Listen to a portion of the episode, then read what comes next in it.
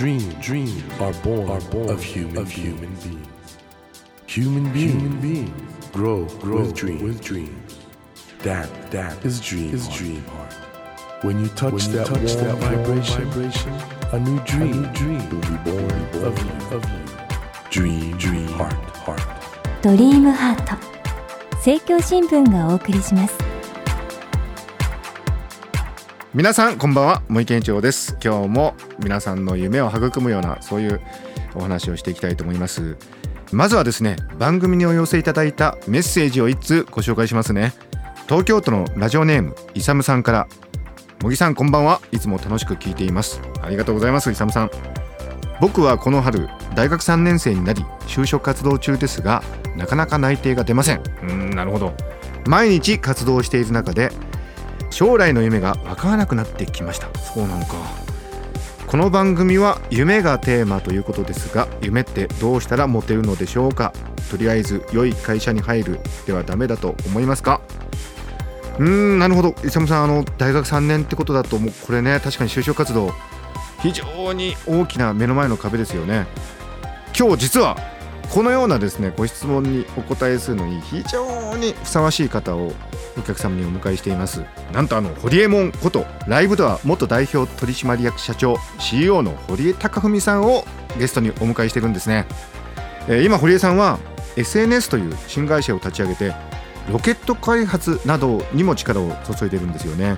ですのでこのイザムさんのご質問を含めですね今週はですねいろんな夢について堀江さんと語っていっていけたらなと思っております今日はねどんな風になんでしょうかまあ堀江さん僕前から友人なんですけど今からドキドキしていますこんばんはこんばんは。よろしくお願いします。いやー堀江さん相変わらず精力的に動き回ってますけどすごいですねなんかちょっと眠いですね。もうずっと眠いです。あのこれ皆さんね堀江さんってどういうイメージがあるかわからないんですけど僕の中ではねものすごく頭のいい人っていうイメージがあるんですけどね堀江さんね。いやいや、茂木さんにそんなこと言われると恥ずかしいですね。あれ？そんなそんな、はい。あの出所後？はい。なんかどう変わったかみたいなことを世間は知りたいとどうも思ってるらしいんですけどはい。いどうですか？やーもうなんかその、どっか入ってたっていうのは頭の中から完全に消えていて、消えました？消えましたね。お2ヶ月ちょっと経ったんですけど。ど、出てきてからの時間の流れちょっとかなり濃密だったじゃないですかそうですね。見ててもなんかえ今でも濃密ですよ。ものすごいスケジュールを詰めるのが大好きで。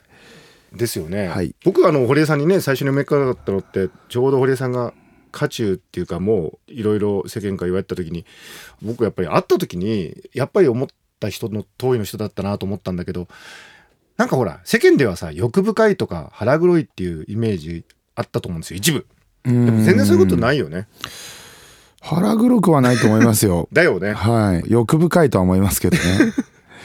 僕あの堀江さんが最初に会った時かな。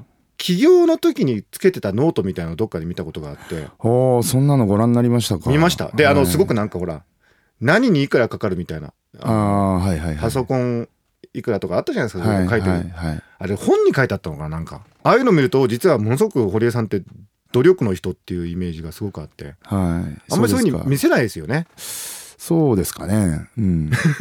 まあ常に時間をこう有効に使ってるというかうん。そういうところはあると思いますけどね、うん。今はスマートフォンにそれが向かってるというかほとんどスマートフォンで仕事してますからね今。そうですよね。なんかはい堀江さんと LINE でやり取りしてると返しのキレってのがすごいですね。と僕は感じるんですけど堀江さんにとっては当たり前かもしれないんだけど、うん。なんか技術的なことについてちょっと投げるとうん。返ってくるクオリティがうんすごいというか高速球が返ってくる、まあ常にそれは考えてるというかおあれも別にその初めて言ってる話ではなくてわかりますわかります。その世の中がこういう風になっていくだろうなっていうのをいろんな情報を得ることによって、まあ、スマートフォンからが今多いですけどうね。ん。なのであの今スマートフォンに最適化するような世の中を作りたいなとお思ってるんいいですね。ねいいですね。だ例えばあの僕ごめんなさいあの出てきてからうん。雑誌ほとんど読めなくなっちゃって、あそうですか。新聞とか雑誌を読む時間がないってないうと持ち歩けないから、うん。一応あの私今仮釈放中なので定住しなきゃいけないんですけどお疲れ様です。まあ、ただ旅行とかはちゃんとあの事前に申請をすればどこにでも行けるのでうん。意外と外国行ってますよね。はい、外国も結構行っててまたいろんなところに行ってノマドの練習をしてるんですけどまあなかなかうまくいきそうなので、うんうんあとは何かなと思って新聞とか雑誌とかなんかスマホでちゃんと読めないから読めないしちょっと長いなと思っていて。あちょっとそこら辺がなんか鍵になるところに来ましたよね。そね。そこら辺でなんか今考えてらっしゃるんですよねそうですあの雑誌とかでももう簡単に言うと、雑誌のこのコラムとこのコラムは読みたいんだけど、うん。あとはいらないやっていうのがいくつかあるんですね。うん。でそれはいろんな雑誌に分散してるんで、うん。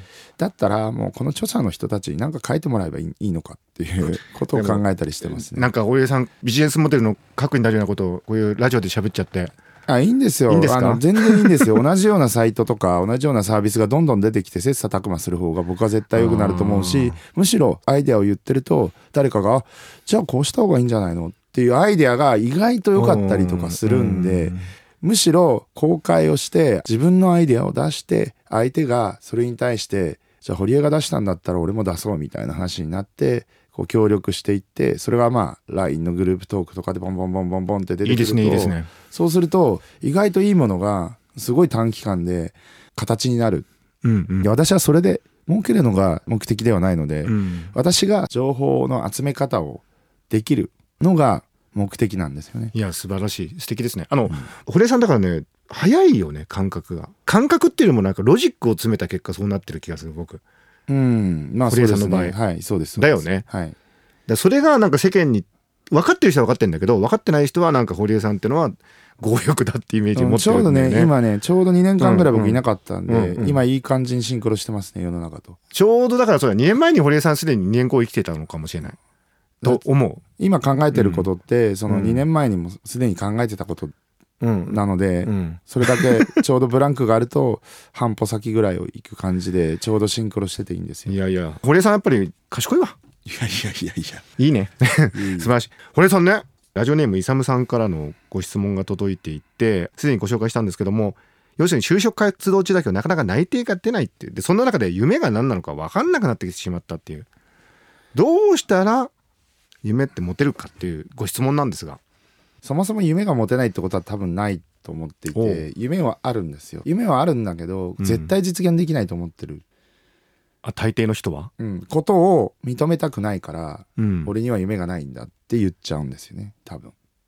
でもよくよく聞いてみると、うん、じゃあお前あれだよって例えば男子にねうん。じゃあお前堀北真希ちゃんとかと結婚したくないのとか 付き合ってみたくないのって言ったらまあ大抵は付き合ってみたいって言いますよね。面白いね。例えば。全然でもそういうことなんだあ例えばそういうことね。例えばそういうことだと思うんですよ、うん。絶対実現できないと思ってるわけみんな、うんうん。だけどそれはまあ男子の夢としては壮大な夢じゃないですか割と。割とね割とね、うん。それ以外にも多分あると思うんですよ。うんうん。あの憧れの、うん。まあ、例えば日本代表のサッカー選手になってみたいとか、うん多分そんな10や20じゃ効かないぐらいの夢をみんな持ってると思うんですよ、うんだけどそのどれも高望みすぎて絶対実現できないと思ってるからなんか背伸びをしない等身大の夢みたいなものを探さなきゃいけないのかなというふうにおそらく思ってるんですよ。いや、イサムさんもだから、就活してるけど内定が出ない中で夢が分からなくなってきたって、だから、どっちかっていうと、あれだよね、現実から始まっちゃってる気がする。そうだから社会人になるってことは現実を認めることだ、大人になるってことは凡庸になることと大抵の人は思ってると。というふうにしなきゃいけないんじゃないかというふうに思ってるああ。社会全体がそういうふうに思わせてるうん。ところがあるんですよね。うんなので、まあ、就職活動も一種のそういうプロセスじゃないですか。うん。凡庸になるためのプロセスだと僕は思うんですよ。申し訳ないけど就活のその相手の就職活動の担当者、うん。大して考えてないですよもう。そうですよね。いやいや、そうですよねどっちかっていいうと採用の担当者の方だったから、履歴書見る方だったんで、うん。まあ割と適当ですよね。だったんですか？割と適当ですよね。フィーリングとかね。僕前にも伺いましたけど、ライブタワーは、うんいわゆる新卒一括採用ではなかったんですよね？そうです、もう随時採用ですね。ですよね。はいい、や僕だからあの日本の新卒一括採用ってねちょっと今経済グローバル化する中でなかなか難しいなって思うんですよ持続するのが。だから僕はやっぱり堀江さんって就職とはどうあるべきかってことについても実はすごく合理的で、うん。あの世界標準なことを考えてたと思うし今でも考えてると思うしそれがなんか日本の世間にもっと伝わりたいな伝えてほしいななんかちょっとそういうシステムの的な話で言うと、うん。まあどうしてもやっぱり早すぎるというか おそらく。だってそれをずっと一貫して1996年からやってきたわけですから。偉いね。でもやっぱり堀江さんの言うことってこの勇さんのはい。相談にに関して言うとおそらくねそういうこと言えるのは堀江さんが特別な才能があるからだよって思ってるとこあると思う。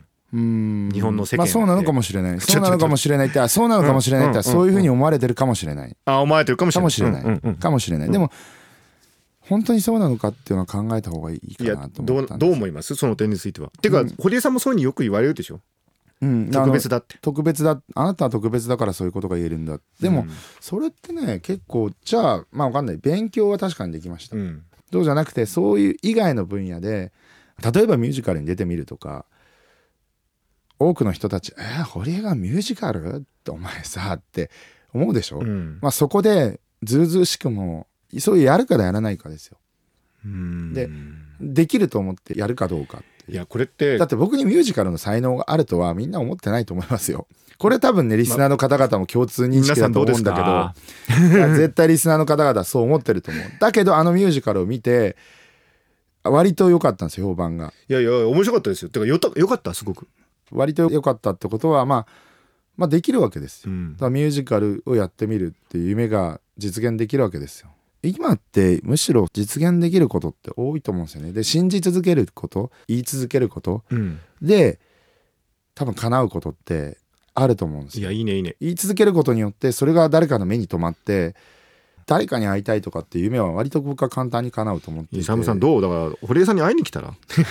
ちなみにさ僕そそうちょっと興味あるんだけど脳科学で言うとねその根拠ない自信が大事だってよく言うんだけどそれってでも母親との関係が意外と大事だって言われてるんですよ学問的には。母親が安全基地って言ってあの子供の活動を後ろから見守ってくれるような母親だと子供は根拠ない自信持てるっていうのが学説のまああるんですけど、うんうんうん。堀江さんのお母さんってそういう感じだったんですか？見守ってくれるタイプまあ相当口出されてましたね。本当？えうん教育ママ？割教育ママではないですけど宿題とかやんないともうボロッカスにまあなんか戦ってる感じですね。僕だってそうですか？のはい中学校に入って成績が落ちたとは、うんうん。原因はパソコンにすごいハマったんですよね。それはそれでいいよね。いやそれはそれでいいよってい今考えたら。まあ、今考えたら、うんうん。もちろん僕はだからやっぱり先を見越して、うんうん。もう親からしてみれば ただゲームをやってるだけで成績悪くなってるダメな息子っていう感じなわけじゃないですか、だから相当干渉されましたよ、へえだってある日突然パソコンがなくなってて「どこに行った?」って言ったら「いやゴミ捨て場に捨ててきた」とかって言うから「へえ」みたいになって。データ全部おなくなっちゃったの？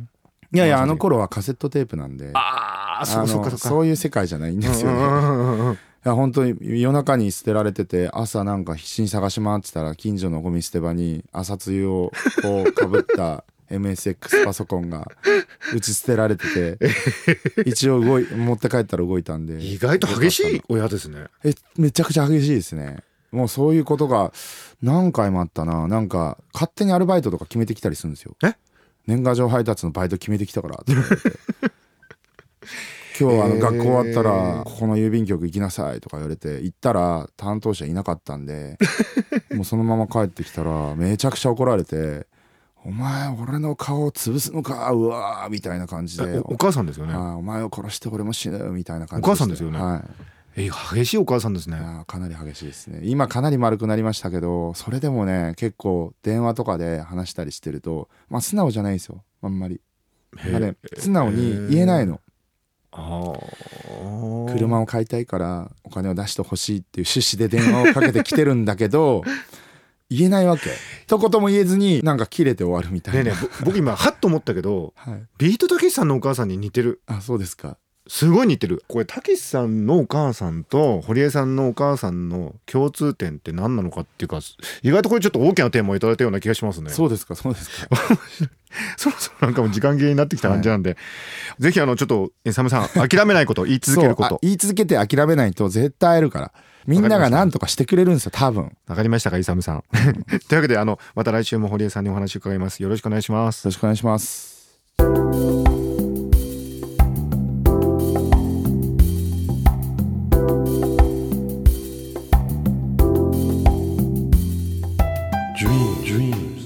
can't be seen, can't be seen with a naked, with a naked eye. But we sure but can, we sure live, can our live our dream. Dream, dream heart is in you, is in you, and it will make, it will make a brand, a brand new, new you, you. Dream, dream heart.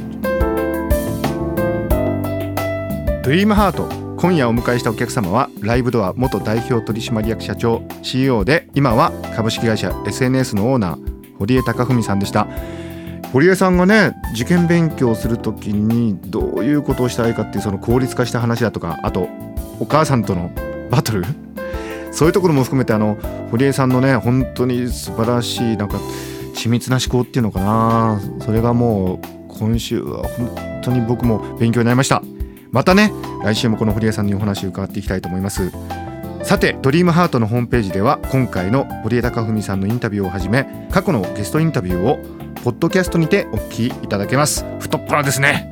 番組後合わせてお楽しみください、えー、そして番組では本日ご紹介したようなお悩みをはじめ私模擬に聞きたいことまた番組へのご意見など皆さんからメッセージを募集しています。ぜひドリームハートのホームページからお送りください。お待ちしています。